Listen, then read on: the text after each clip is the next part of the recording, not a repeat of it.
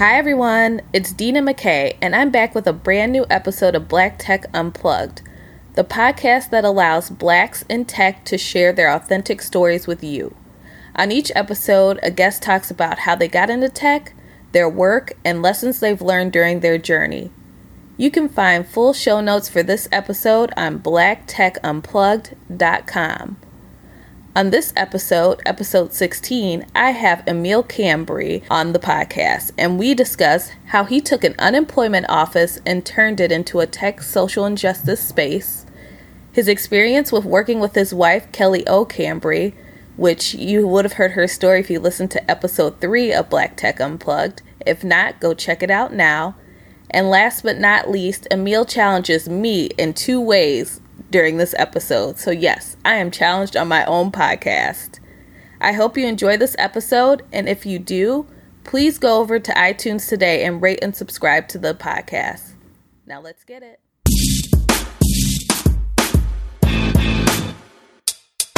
Welcome back to a brand new episode of Black Tech Unplugged. I have Emil Cambry, the founder of Blue 1647. Hi, Emil. How's it going? Thanks for having me. Of course. So, to get started, so I know you from the Chicago tech scene, and I think we met actually in New York the first time. Yes, we did. And so, for people who don't know, let's explain what you do and what Blue 1647 is. Okay, so I founded Blue 1647 uh, in August of 2013. Uh, we're part co working space, part digital vocational school, and part business accelerator. We really wanted to be a place where people can on ramp into the tech community, to be around people that look like them, but also to feel comfortable that there's a culture and a community around technology development that they can plug into with people who really care and want to see the world be a better place through technology. Yes, and I've actually taken some classes and I visit Blue quite often, so I know the whole community aspect that you guys bring and the uniqueness of your, what I would call an incubator. Absolutely. Well, we like Innovation Center because we really thought of ourselves as technology innovation and social innovation. And social innovation to me is really about economic justice. It's about making sure everybody feels like they have a chance in this 21st century economy. So we um, are part incubator, but we wanted to make sure we didn't limit ourselves because of our higher purpose. Actually, let's talk about the social innovation part of Blue. What are you guys doing currently? Yeah, a couple things. I mean, it's part of the DNA of our organization, but um, one of the things that we really wanted to do with social innovation was try to think about how could anyone who wants to learn can learn and anyone who wants to work can work. And that's our like big hairy audacious goal that we have but really, our goal is to see how do we make it as easy as possible for people to plug in. Um, so, if you're a young person, or we start with programs for youth as young as three years of age, so you get a chance to be a part of our K through 12 pathway called Blue Studios, where you can plug in and um, learn about so many different concepts in our partnership with Page and Paxton. If you're a young adult, you know we have a bunch of different programs from workforce development and being able to take your ideas and concepts if you want to start a business and really bring cool people around you. Um, we just felt like the current um, capitalist structure is kind of broken in many ways, and we started to think about what these new collar jobs were going to involve. And new collar to me is just an opportunity for people to use the digital world, the innovative uh, space to really be able to create new opportunities for themselves, their family, and their people in their community. That's awesome, and I definitely see that when I come to Blue and the people who are associated with Blue. So I'm happy to see that. And also, you mentioned Page and Paxton, which we had Kelly on the podcast before, and Kelly is your wife. She is. And so, how do you deal with being married, and then you guys are basically your partners in this? Yeah, you know, I think uh, one of the things Kelly and I just really hit it off very quickly for a couple reasons. You know, one is, you know, really this commitment to family and being able to think about creating um, for generational wealth and opportunities and access. And, you know, we're really passionate about education, obviously, really um, passionate about giving people opportunities. And, you know, um, they say sometimes it's not good to work with your spouse, but you know that's kind of who we are. You know, I work all the time, so work is a big part of my life. Um, she works a lot as well, so it's a big part of our life. So we found a real cool way to put it all together, and I think um, it's not for everybody, but for us, it really works, and uh, it forces us to over communicate about certain things, and you can't necessarily not bring your work home with you, but it's really a, created a cool dynamic because we have separate lanes, we have ways in which we can support each other, but I just thought that it was really important for a black family or start a new family to really think about, you know, how can we combine our strengths? And that's what was done throughout history. And so we want to just make sure that we carry on that legacy. We use it as an opportunity to be better. And, uh, you know, I'm a really big fan of her work as well. So I want to just find ways that I can support her along the way. So I've had Dee and Fabian from Black Tech Mecca on, and they are a married couple as well. So do you have any tips for people who are married or dating, but they're doing things with their spouse or significant other in regards to the business? I'm not the expert on dating um, by any stretch, but you know, the one thing I say is it's all about communication but it's also making sure that you know for myself making sure she wins on a lot of different opportunities. It's really never about me. It's about what we can do together. And if she looks great then we both look great. And really being able to see that. And you know i think when i was younger i really didn't have that perspective. This is something that's just come with age. But you start to really see exactly like how do you become a better supportive teammate better mm-hmm. supportive partner? And and really you know start to take the idea that a black family working together is not, you know, uh, uncommon. It's something that should be part of our new normal. And, you know, really been uh, fortunate, I think, to uh, have this opportunity to be able to support someone who's doing great things. And she supports me in so many great ways, too. So we really kind of balance each other out. Okay. And one thing that you mentioned was a new normal, and that's been the slogan for when you've moved to Blue Lacuna. So, what is the new normal to you? Well, the new normal for us has always been that it's it's normal to do the things that we kind of celebrate as almost outliers. You know, we we say that hey, black people supporting each other is an outlier. So mm-hmm. when they do it, it's something we should celebrate. Yes, we should celebrate it because we should encourage it, but also it should be normalized. You know, me going and shopping at a black business is something that is not seen as like a you know once a year once a month thing. It's part of my daily activity. Me supporting black women should not be something that is new. It should be something that i do every single day. Me supporting my family and being and thinking about ways in which i can enlarge her business should not be a new uh, a, a new thing. Mm-hmm. so really start to say like all these ideas that we have like let's increase our bar in which we expect uh, people to accomplish, our communities to accomplish, and how can we work together to, you know, make the world the place we want to live in. And that's your current slogan. But let's take a step back even and when Blue first started and this was just an idea, how did you get it to where it is now? It was the hardest thing I'll ever have to do. Um, knock on wood, I'll say that. Um, but it was it was challenging because we had too few resources, we had too few support systems, we had nothing. And you know, we were naive in some capacities because we thought that, you know, we started with the MVP in our previous space, which was 1647 South Blue Island, which um, we take our name from. Um, it was a former unemployment office. It had been unoccupied for four years. It wasn't a place that anyone would see as a place of innovation. It was a place where people sought out um, services. And we started to think, like, what if we change that narrative from a place where people sought out services because it was a, you know, it was a negative time in their lives where they had lost their job, where they needed uh, support to think about, you know, economic justice and being able to be prepared for the 21st century. But when we got there, you know, the place just did not look great. It didn't have any, not one bell, not one whistle. wow. We had to literally rip out the carpet, throw it away. Um, I was unaware of just how much it costs, actually. You know, it's a 10,000 square foot space, um, had no natural light in the space, and we just said, okay, like, let's put primer all around the perimeter um, and just invite artists from the community and we offer them like pizza and beer and said hey we'll pay for the paint but you know this is an art community like can you bring your talents to the space because this is what this space is going to become and uh, we really had to refine our story and really had to show like what we wanted to do. So everything was like, hey, what we're going to do, what we wanted to do. And, you know, we had some great artists that truly believed that we were going to do what we said we were going to do. So when we kept encountering those tough times and many tough times, uh, we had to think back to all the people that donated their services, their time, their energy, and believed in you. So that's what helped you, you know, uh, not quit. That's the vibe I got when I would walk in there. Everything was so community based and everything was, like you said, the painting is community. The vibe that you get is welcoming. So I never knew that it was an, used to be an unemployment office though. Yeah, it, it's it, you know when you see the first pictures of the space, I mean like old school wood. It was wood paneling all around, and mm-hmm. it, you know probably is a fire hazard now by today's codes, but you know, um, luckily we didn't get in, in, trouble for that, but it was just not the place you would see. But then, you know, it really made me think like innovation can take place anywhere. If you have the right people, the right process, the right thoughts and energy and people to, you know, put it all together. And, you know, it let me know that so much is possible in places that uh, other people wouldn't, you know, think would be.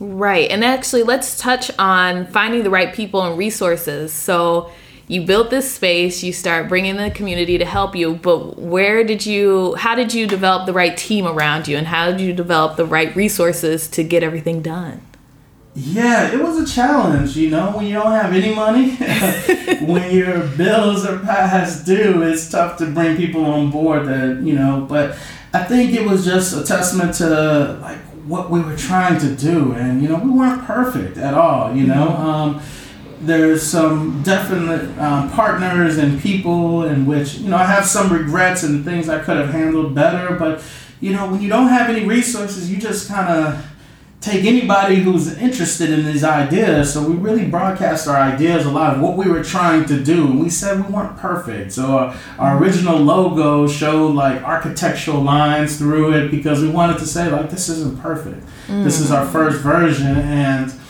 it, we, maybe we never get perfect, and that's not the goal, but it's this aspiration of like maximizing human potential that we wanted people to buy into and getting people to be the best version of themselves. And that doesn't mean you're a coder, that doesn't mean you're a filmmaker. It, it just means that you're doing what you wanted to do as best as you could, given what we were able to provide. And so we're very organic. Most of the time, we had people that joined our team. Um, Antonio, our chief operating officer, had worked with me since 2010. Wow. So we had, you know, and we actually met on Twitter back in the day when Twitter was just all tech people and it was all about like sharing ideas about tech and what it could be. And, you know, we just kind of hit it off eh, because he enjoyed sports, I enjoy mm-hmm. sports enjoy tech, so we have references about Jordan or LeBron talking about a new tech platform, and we just really connected. And um, so that's you know Antonio's really been a big foundation of what we do, and he doesn't get nearly as much credit, and he doesn't want any credit to be perfectly honest, but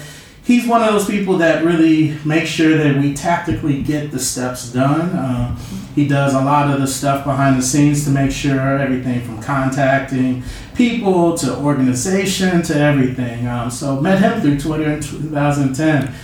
Ken Watkins, who's our chief technology officer, uh, met him at a hackathon that was at our space. So okay. he uh, was just there as a participant. You know, we had a lot of conversations. Got introduced to him by. Uh, uh, mutual friend, and then all of a sudden, you know, he started working with us. So it wasn't like we put out a job posting, it was just really organic. But I think it was a lot of folks that just saw what we were trying to do and said, okay, I know you're not where you want to be, but like, let's see if we can move the needle a little bit more. Gotcha. And usually, so when you're doing something that's new and dynamic, sometimes people like to copy or do things that you're also doing.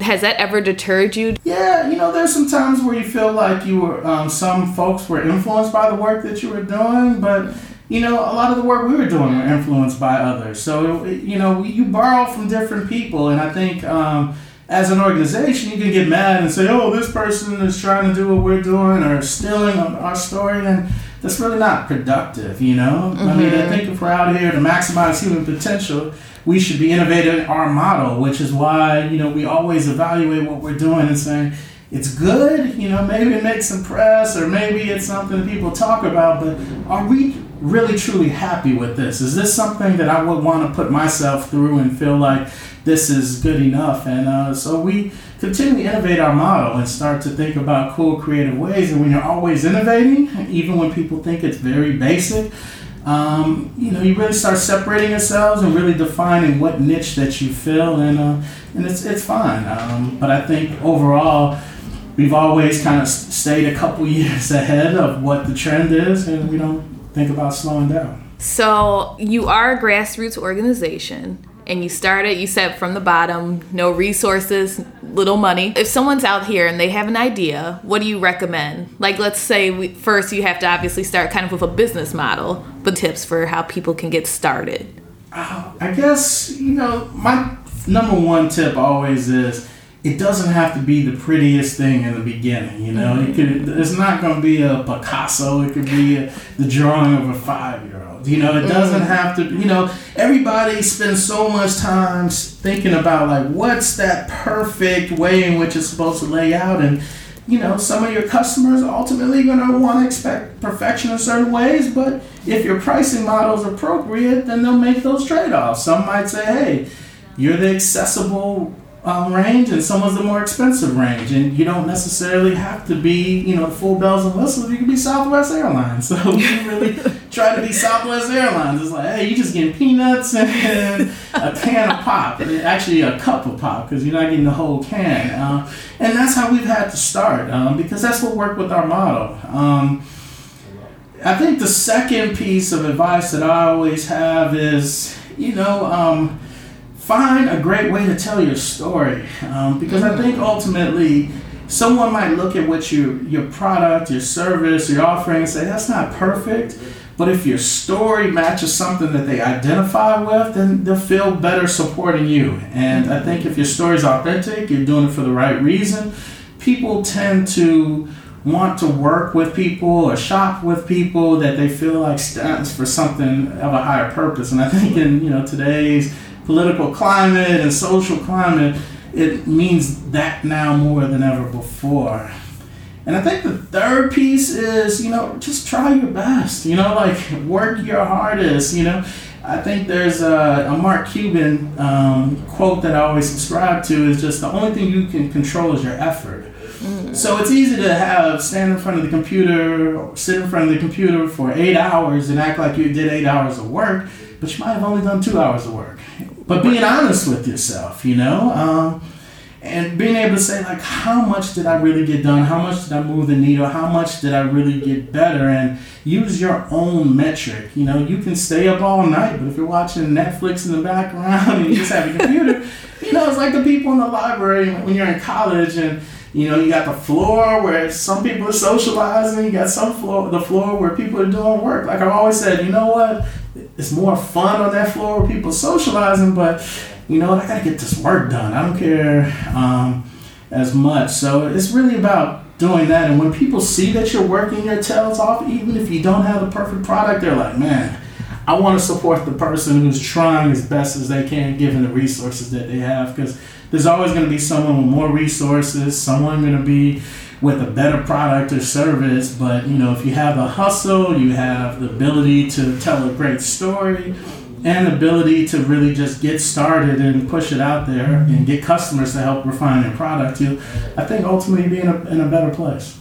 Right. And one thing that you mentioned, getting started, because we were talking about this a little earlier, the whole idea of perfection, and everything doesn't have to be perfect but a lot of people, I feel like that's their attitude. It has to be this way and it has to be perfect. Nothing is perfect in the right. world.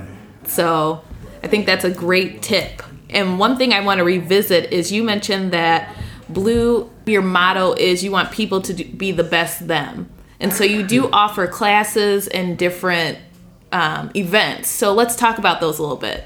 I was a member of one of your 1919 classes, so I did public speaking. But what other classes do you have at the new location and what's coming up? Yeah, so you know, we really had changed our model. So we really did a lot of cohort-based programs, and they were great, and you know, really excited about it. And we started to think about like, how do we make the pre and post-program experience even better? Mm. So if you got, you know, we um, for our 1919 program was our Women in Technology program, and what we found through our research is that women love learning about tech and this cohort environment was a much better than trying to learn tech in other capacities and programs that we had. And so it was an attraction to be able to build in uh, a community on top of a class mm-hmm. because we looked at our numbers and hey, we just had way more men taking our classes than we had women. And we started to say, hey, how do you even up those numbers? And that was one way we were able to do that and finding ways to, you know, have a program by women for women, which was really important. Um, so we had four different cohorts one in public speaking, another one in WordPress development, another one in graphic design, and uh, the public speaking piece. And, uh, you know, it was just an experience, a 10 to 12 week process, and at the end, there's a demo day and present what you learned. So we've taken that and said, okay, we were happy with that, but we weren't as happy as we could be. And we started to think, okay, how do we on ramp people for our cohort programs so we can increase attendance? so we can make sure that there's a little bit of a increased need to do your best in those programs and we started to uh, create you know which is very similar to the co- collegiate system of like 100 200 level 300 and 400 level is a set of courses that are kind of prerequisites that are even less of a commitment. Um, you get a chance to see if this is the community that you want to participate in and really try a bunch of different things before you participate in a cohort because um, we really wanted to make sure our retention was better. We wanted to make sure our evaluation was better. We wanted to make sure we standardize our classes even more so that if an instructor wasn't able to provide that instruction, you know, for that for the fall term or whatever, that that student coming in the winter term was getting the exact same experience. Um, so what we're doing now is really standardizing a lot of our curriculum and really putting in course objectives and all these things that I, you know, I used to teach at North Park University. So bringing in all that stuff, uh, not to make it more intense or less community, but also but to make it more impactful. Um, so we're really kind of stripping all those things down into these two and three hour prerequisite classes before we restart and jumpstart our cohort based programs. And on the flip side is what we're doing is making sure that there's something that is next for the students that finish the cohort. So we're working on a bunch of different institutional capital opportunities that want to invest in our cohorts. So if you have a strong pre and a strong post program, then it makes the actual program in the middle that much stronger. And so that's what I'm excited about. And so we have a bunch of different institutional capital partners that um, want to invest in our entrepreneurs, and we're just making sure we give them a process so they feel better about that. So some of the announcements that we'll have, you know, in the next couple months are towards institutional partners that are going to put in real capital to be able to uh, invest in these entrepreneurs, and that's what's really exciting because all of a sudden there's a pathway. There's a way to say, hey, I start day one. This is what class I need to take, or this is the pathway, and then at the end, like how do we streamline that process so that institutional capital partners feel that much better and it's that much easier for them to put real capital into entrepreneurs' hands. I can't wait to see what the future holds. Everyone's, you know, going to be streamlined, so that's exciting. And then you guys still do the rework program? Yeah. So rework is our, our workforce development software sales program, and you know, so much about like being in the tech community is talked about a you know, coding, and yes, that's important, but there's also other ways in which people are contributing positively to tech organizations. And, uh, you know, I'm one of those people that think everybody needs some sales training because the ability to sell yourself, your product, your service, your offering, sometimes that's more important than what your actual product is. Um, do I believe in you? Do I believe in your ability to articulate what makes your company better than everybody else who's competing? So um, they go through a 12 week process, a cohort based model, and at the end, they're placed into a bunch of different uh, companies. And the average salary has been 45000 um, and some have really been able to progress their career, but it's a great partnership with Rework. Um, which is an organization that's a member of our space, and we found ways to take kind of our marketing and branding power plus their curriculum based model and put it all together. And we're looking to kind of take that and really being able to do that even on a larger basis with more workforce development programs. So it sounds like a lot of classes at Blue, a lot of opportunities to learn about the tech industry, and a lot more to come. Yeah, you know, it's um, you know, as I mentioned before, we're just trying to always evolve our platform, but you know, we really, you know, have been fortunate to have some momentum, um, and we, you know, I'm paranoid that that momentum will stop, so I start, you know, trying to figure out better ways of improving what we do or processes, so that once again, people can feel like, hey, I can get the exact same experience for a more accessible price um, in a more welcoming community with people that are very like-minded. And when you can do that and standardize that it allows me to work on like all the things that i really want to work on as well too that have nothing to do with blue 1647 which i'm excited about awesome so what do you see as the future for blue yeah um, i've never been asked that before um, I think the future of Blue is really an opportunity where folks have standardized curriculum. They can learn in a bunch of different ways, whether they're online. We have an online academy, Blue Academy, that will be launching very soon that uh, will be kind of a blended learning experience with our classroom experience um, with a built-in development environment and everything. So everything that you do in class, you can do online and, and really make that classroom experience that much more powerful. And also allows us pre-assessments, post-assessments, and really uh, adaptive learning opportunities that really can get people to the next level. So with the online, offline, you get the same kind of level of instruction, same type of instructors, uh, more live streaming of our classes and workshops and events that we already do, and just bring it together. Um, but also thinking about really software tools that we'll be building ourselves that kind of aid businesses that can do it once again at a more accessible price. We can bundle it in with everything that we do. So if you're a Blue member, you get software, you get classes, you get workshops, you just get a whole bunch of things. And you know, I, you know, Ken always makes fun of me, but I call it this Blue Prime package. You know, where you're a member, but you get so many different things that just can help your career, help your business. So hopefully, no one has an excuse not to be a member. Great. And where can listeners or people who are interested find out about these classes and all the new things that will be happening at Blue? Yeah, we're launching an app very soon to connect it all a little bit more seamlessly. Um, we have an app for our youth program, which is great, and we're like, oh, why don't we do it for adult programs too? But you can go to blue1647.com. You can go to the Blue Lacuna for our Chicago space that uh, will. Um, if you're a member, you get a chance to see the list of classes, resources, activities, partnerships, just everything. And uh, we do a lot of social media because we thought it was important and we think it's important not to just push our brand, but just to show that like all these people are building, all these people are doing it. So like, why not you? You know? right. Some people say, "Oh man, I need someone to build a website." Like, well, if you learn a little bit about building a website, when you're working with that website developer, you can point out different things to make your website better, even if you don't build it yourself. But if you can build it yourself and build it for other people you know, not only generate a little bit of side cash, but also really empower them so that once again, everybody's got kids, cousins, nephews, and hey, you know what? You need to learn that stuff because I learned that stuff. And then all of a sudden, you create environments that are outside of Blue, outside of our space, and you know, it's just taking place where someone who's never heard of Blue is being impacted by Blue despite the fact that they've never um, come in one day. So, we've heard a lot about Blue, but let's turn to Emil the person. Oh. So, how did you get into the tech industry? I know the answer, but for everyone else who doesn't.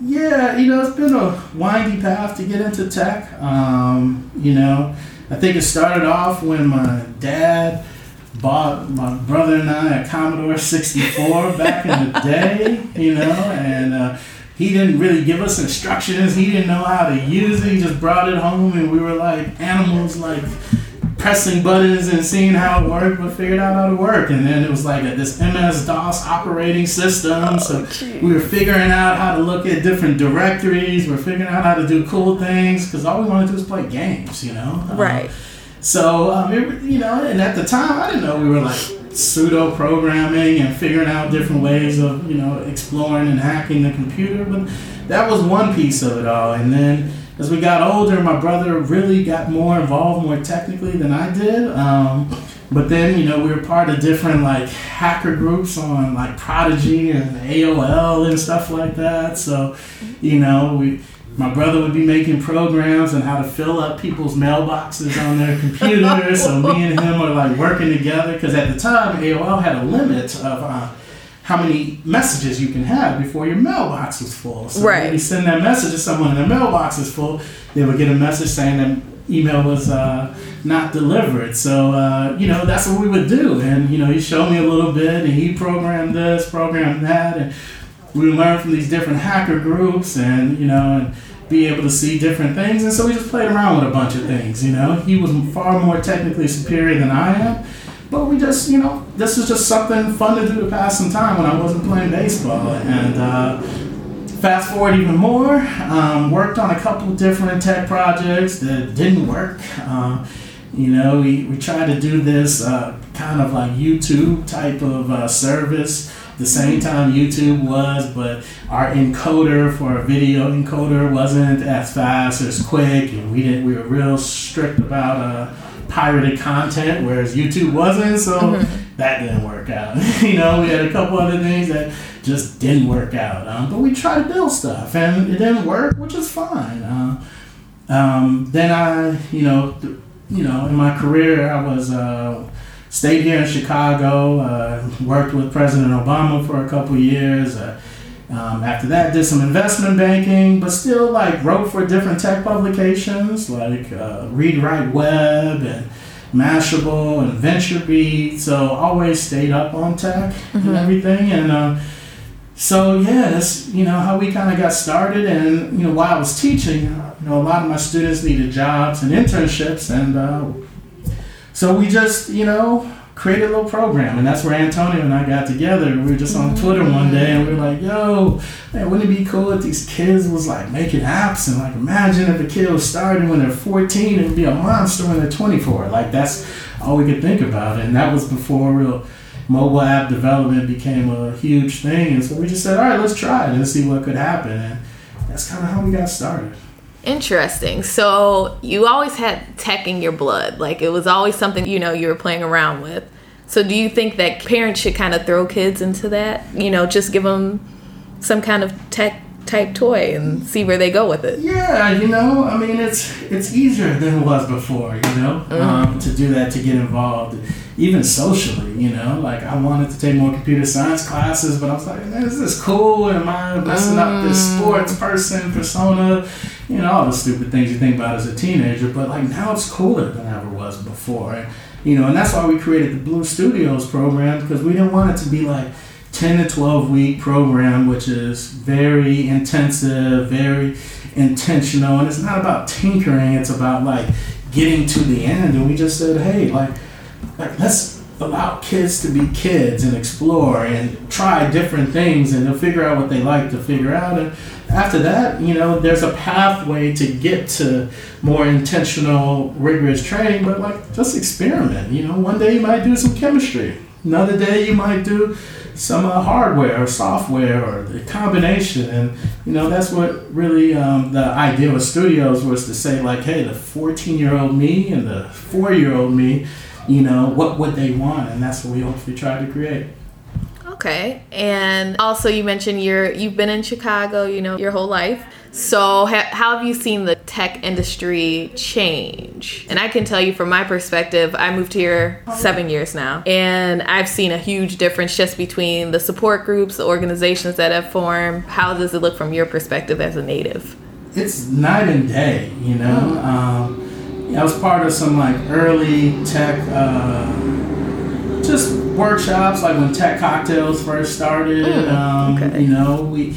Uh, had a chance to attend some of the different events, and we started our own set of uh, workshop series and like mini conferences. Um, we brought some people from Silicon Valley out to talk about their, what they were working on, and we had a couple hundred people that showed up. So, and that was 2007, 2008, it's a while ago. Okay. And uh, so you got a chance to see what the tech community was doing, and it still was like really, really early. Um, and you got a chance to meet some people that you know that I know to this day, and that's what helped Blue in many capacities. Is, like, these are relationships from like ten years ago in tech. Mm-hmm. These aren't just like new relationships. Um, so you know, got a chance to meet the Harper Reeds really early when he was at Threadless and all that mm. other kind of stuff. So you know, there was a group that we were part of called the Chicago Founders, and these were like um, 2007, and uh, you know, they would just get together. It was about 20 people. It was only people who were starting companies and uh, just would have a bunch of different meetups and stuff like that. So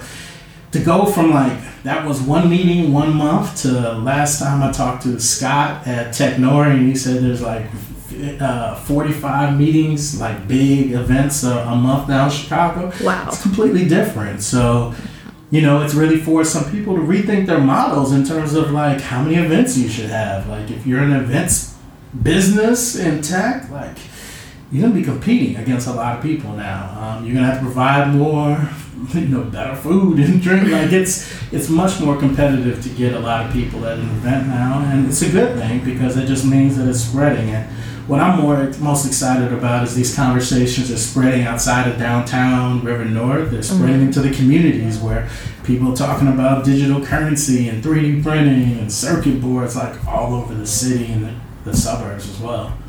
Actually, that reminds me when we were on a radio show and we were talking about diversity in tech and how everyone has an event, everyone's speaking. Now, when we were on the radio show, you made a comment along the lines of, we can't speak our way to diversity. So, do you still have that feeling? Because it sounds like the events are helpful from your perspective. They are helpful, but I think it can be the only model. You know, mm, I think, okay. um, and this is something I've had to like temper my own like time commitments is like you can go and speak at some event every single day in a month if like that's what your goal was, you know? Right. But at the end of the day, like you've gotten people excited, then they go home and they're like, okay, what do we have? You know? I just think that we're past the point of talking about the need for diversity. Like everybody knows it. We're past the point of talking about why we need to start earlier and earlier with kids to get them involved into tech. Like we're past that. Like, let's push the envelope and say, like, where do you build? What have you built? Can we have a more show and tell type of format to these engagements as opposed to talking about it as thought leaders, right? Right now, you can be a thought leader in cryptocurrency without having a cryptocurrency company, you know? And right. It's important to educate people, but they can Google search and there's conversations online. Like, at what point in time do we say, hey, what are the top 10 cryptocurrency companies in Chicago that blacks are behind? Mm. Show me that. Like that's the one I want to go to. Let's see what they're working on. Somebody's doing a mining rig. Somebody else is doing their own ICO that they're putting out, and so on and so forth. So, like that's where we need to evolve if we want to be competitive. You know, just knowing is not good enough. Like we have great podcasts like yours where you can listen to what people are uh, working on, but let's just pair that up. You know, mm-hmm. um, with people who are actually working in tech, you know, not right. talking about you should be working in tech, you know, and it's just different. So, do you feel there needs to be? It's almost like less conversation, more action, right?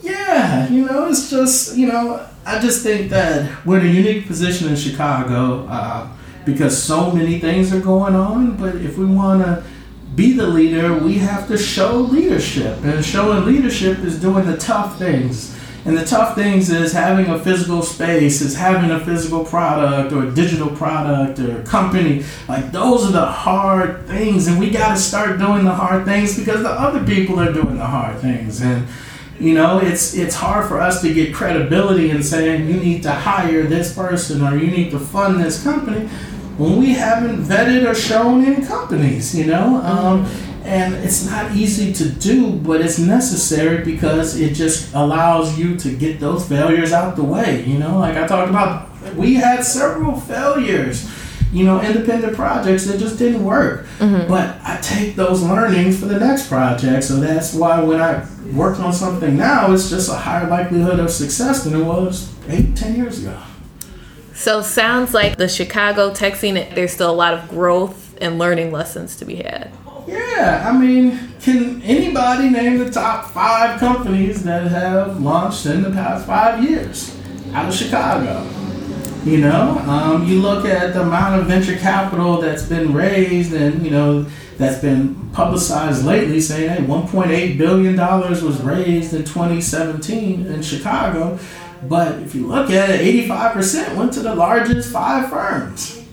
Doesn't mean you have a deep bench. And we need to focus on deep benches, not just a couple stars in the lineup who are already very well off beforehand. You know, Uptake, which is one of our great partners, um, they do a lot of workshops for us. They, you know, but they're founded by Brad Keywell. He's going to raise capital. So if he raises 400 and 450 million, that has no bearing on an individual trying to start a company. It doesn't mean it's easier. He started a billion dollar company, so he's going to raise money versus, you know, Jane Doe on the south side who's trying to get going. It's just not the same. Right. And what ways then can we help people who are doing amazing things, but like you said, they aren't getting that exposure? How can we help them to get to the forefront?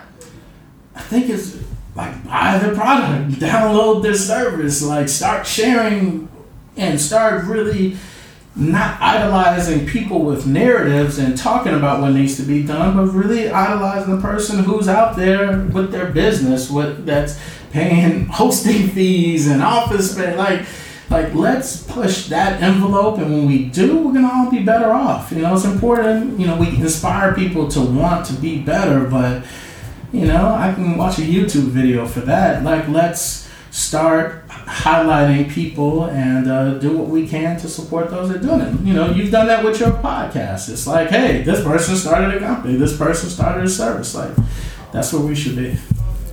But what about those people that they're kind of almost what I would call hidden figures? Because they're just not people we see in the forefront. It's like almost how can we get their story out? And maybe that's just something that we as a community need to do better is get our story out and let people know we're out here, we have this product or service and support us. But is there any tips or advice you have for people who are on the bench right now, but how we can help them and how they can help themselves? Yeah, I mean, there's no easy answer, but I think, you know, some of the people that are actually in tech are probably the quietest ones. you know, I mean, you know, you work a full time job in tech. How many people truly know what you do as your tech professional? Like, so I would challenge you, like, hey, share that stuff. I know, you know, but the majority don't know, you know, and that gets overlooked for someone who's more out there about putting together another panel or another, you know, event that's a that's social. Like, like there's a lot of people in tech there's no way in which we're trying to like you know minimize ourselves and saying oh we're minorities we're minorities in tech and thinking there's four or five there's a lot you know and just want them to bubble up and say hey i got a regular job in tech. That's great. That's inspiring and you've done great work with black girls code and some other organizations you volunteer with Page and Paxton. So that's important yeah, I'm just thinking, like you said, there's some people who probably don't fully know that I have a full time job and do this. So definitely makes me think. I was at a class recently where someone was speaking about promoting yourself and how hard it is sometimes for our communities to actually people to promote themselves. Yeah, you know, it doesn't have to be look at me, I'm the best person in the world with a super website that flashes and you know confetti pops out my computer, you know, but right. just to take that responsibility and say, hey, I Jane Doe have work in tech and this is what I do and I want to inspire more youth to do that too and hey it doesn't have to be a you know a documentary about me, but it's definitely important to really show more of that. So speaking of empowering the youth, you've taught at colleges. What were some of the classes you taught? Yeah, I mean I've taught everything from data science to new venture formulation, financial managerial accounting, just because of my finance background. Mm-hmm um, a lot of microeconomics and consumer behaviors. I'm really passionate about markets and the way they move and the way we think about things. And there's nothing more powerful than teaching someone. You know, you don't have all the answers, you know, but the process about preparing yourself to teach, actually engaging with folks and getting their feedback and finding creative ways of getting them to understand, it's nothing more powerful than that.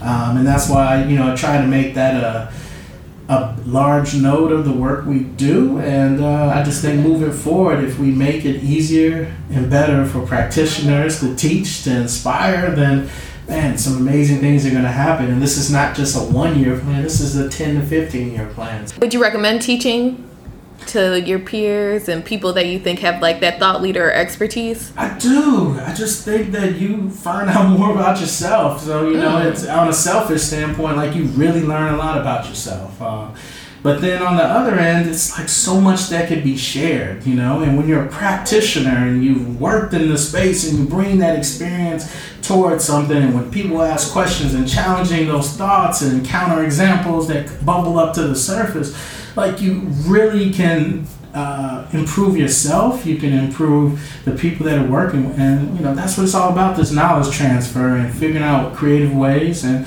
just the classroom experience, I think, is really one underutilized way of just doing that. For myself, I've always thought about maybe teaching a class or something. So I'm intrigued to see what happens in the future. I'm saying you need to teach a class at Blue.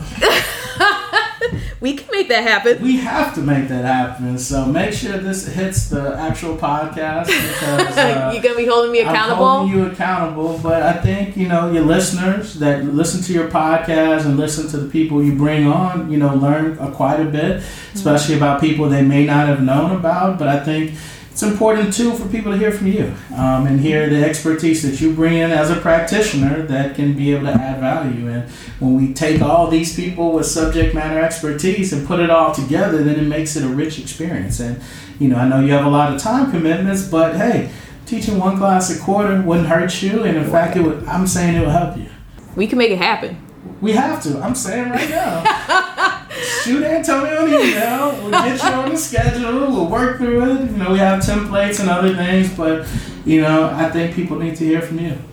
All right, we're gonna make it happen.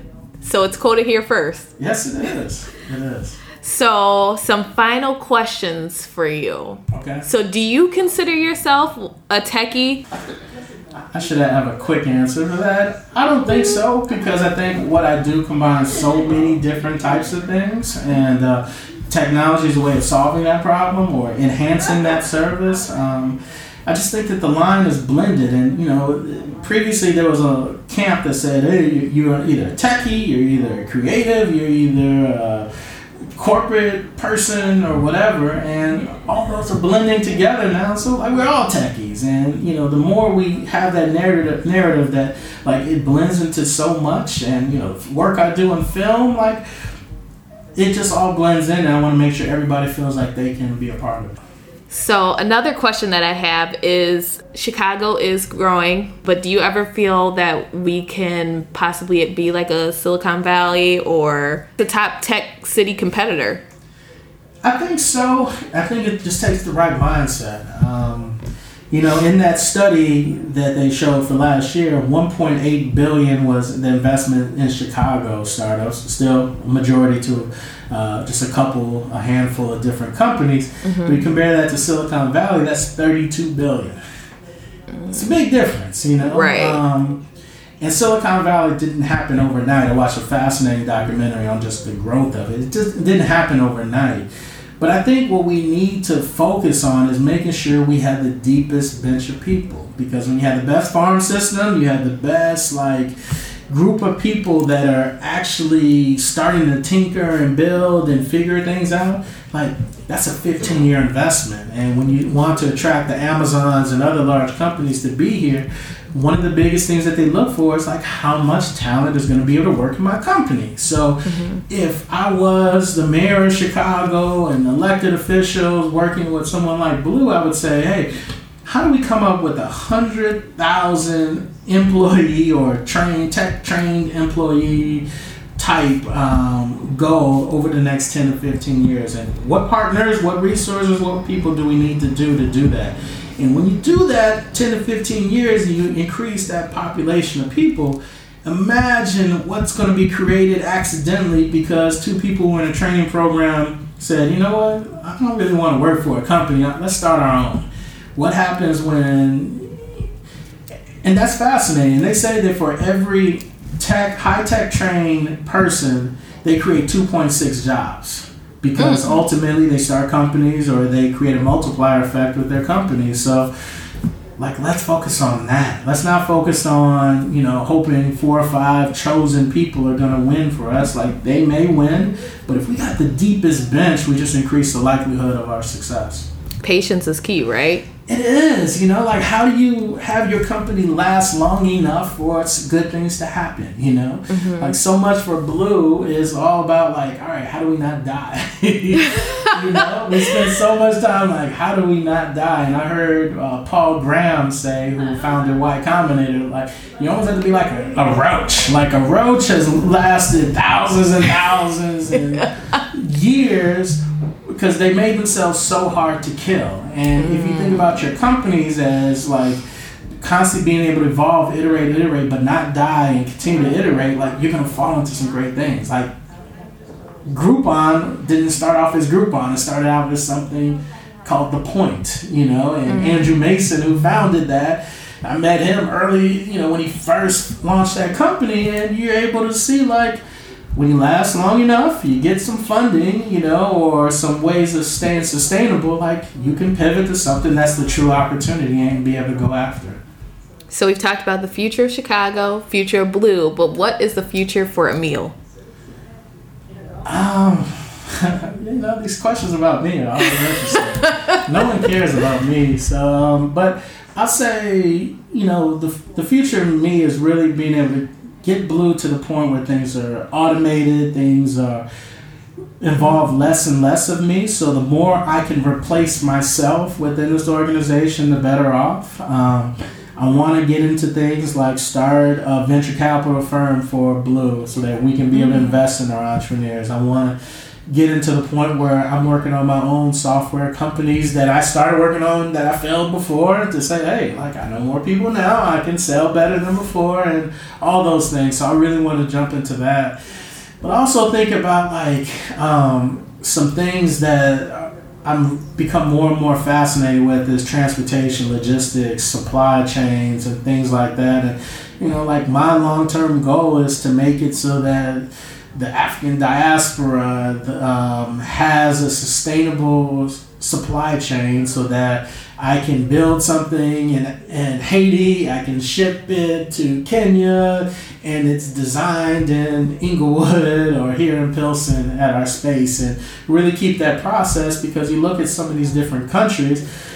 Their middle class is evolving so fast, and uh, you know there's a if we create a Shenzhen but distribute it, throughout all these African countries. Like, what could that be? Mm-hmm. You know, and that's what I'm really fascinated with. And this comes with shipping logistics, shipping containers. It's you know trucks, you know boats, and all that. And so that's where I want to go. And who knows if I get there, but hopefully, you know, if I have some kids, they'll get there for me. And then because you are such an innovative person, I have to ask all these new technologies are out the Bitcoin, blockchain what do you see as the biggest contender for 2018? If you ain't thinking about artificial intelligence, machine learning, and chatbots into everything you do, like you are going to be replaced, you know? And everyone thinks like, oh, what does an incubator, a tech space, it does kids and adult coding like have to do with that? It's like that's what I'm bringing into it now.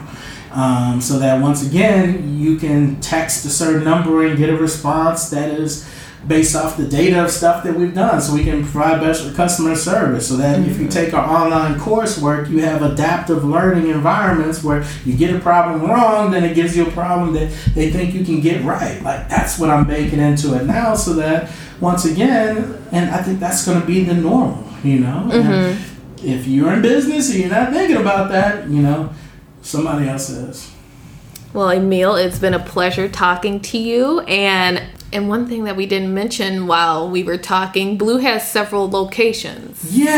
So where are the other locations in case people want to Yeah, visit? so last year we had 11 cities where we had programs. Um, so we really tapped out. Um, it was a lot, you know, and that was the need why we've kind of retracted a little bit and said, okay, some of the cities that weren't performing as well as we wanted to, we're going to back up a little bit and restart that programming in the fall with our standardized curriculum. Because if I'm teaching something in Chicago, it should be taught the same way in Gary, St. Louis, uh, Nashville, Memphis, and all the places that we're doing that. So we're starting um, a bunch of our new programs. We have a, another full-time location in Haiti, which I'm like super passionate about, um, with my family being Haitian. Um, so yeah, we're just uh, doing a lot more and really thinking about now of like ownership of our locations as opposed to strategic partnerships, which just allows us more flexibility, allows us more leverage to be able to do things. So we, you know, just as much as I look at you know tech curriculum, I'm looking at floor plans, I'm looking at electricity needs and all those other uh, things that aren't as exciting but necessary to make sure we can truly provide a great foundation. Awesome. Well, thank you for your time today. I hope you enjoyed and you shared a lot with my listeners. So I hope you enjoyed your time too. No, absolutely. It's always great seeing you. I don't see you enough. I know.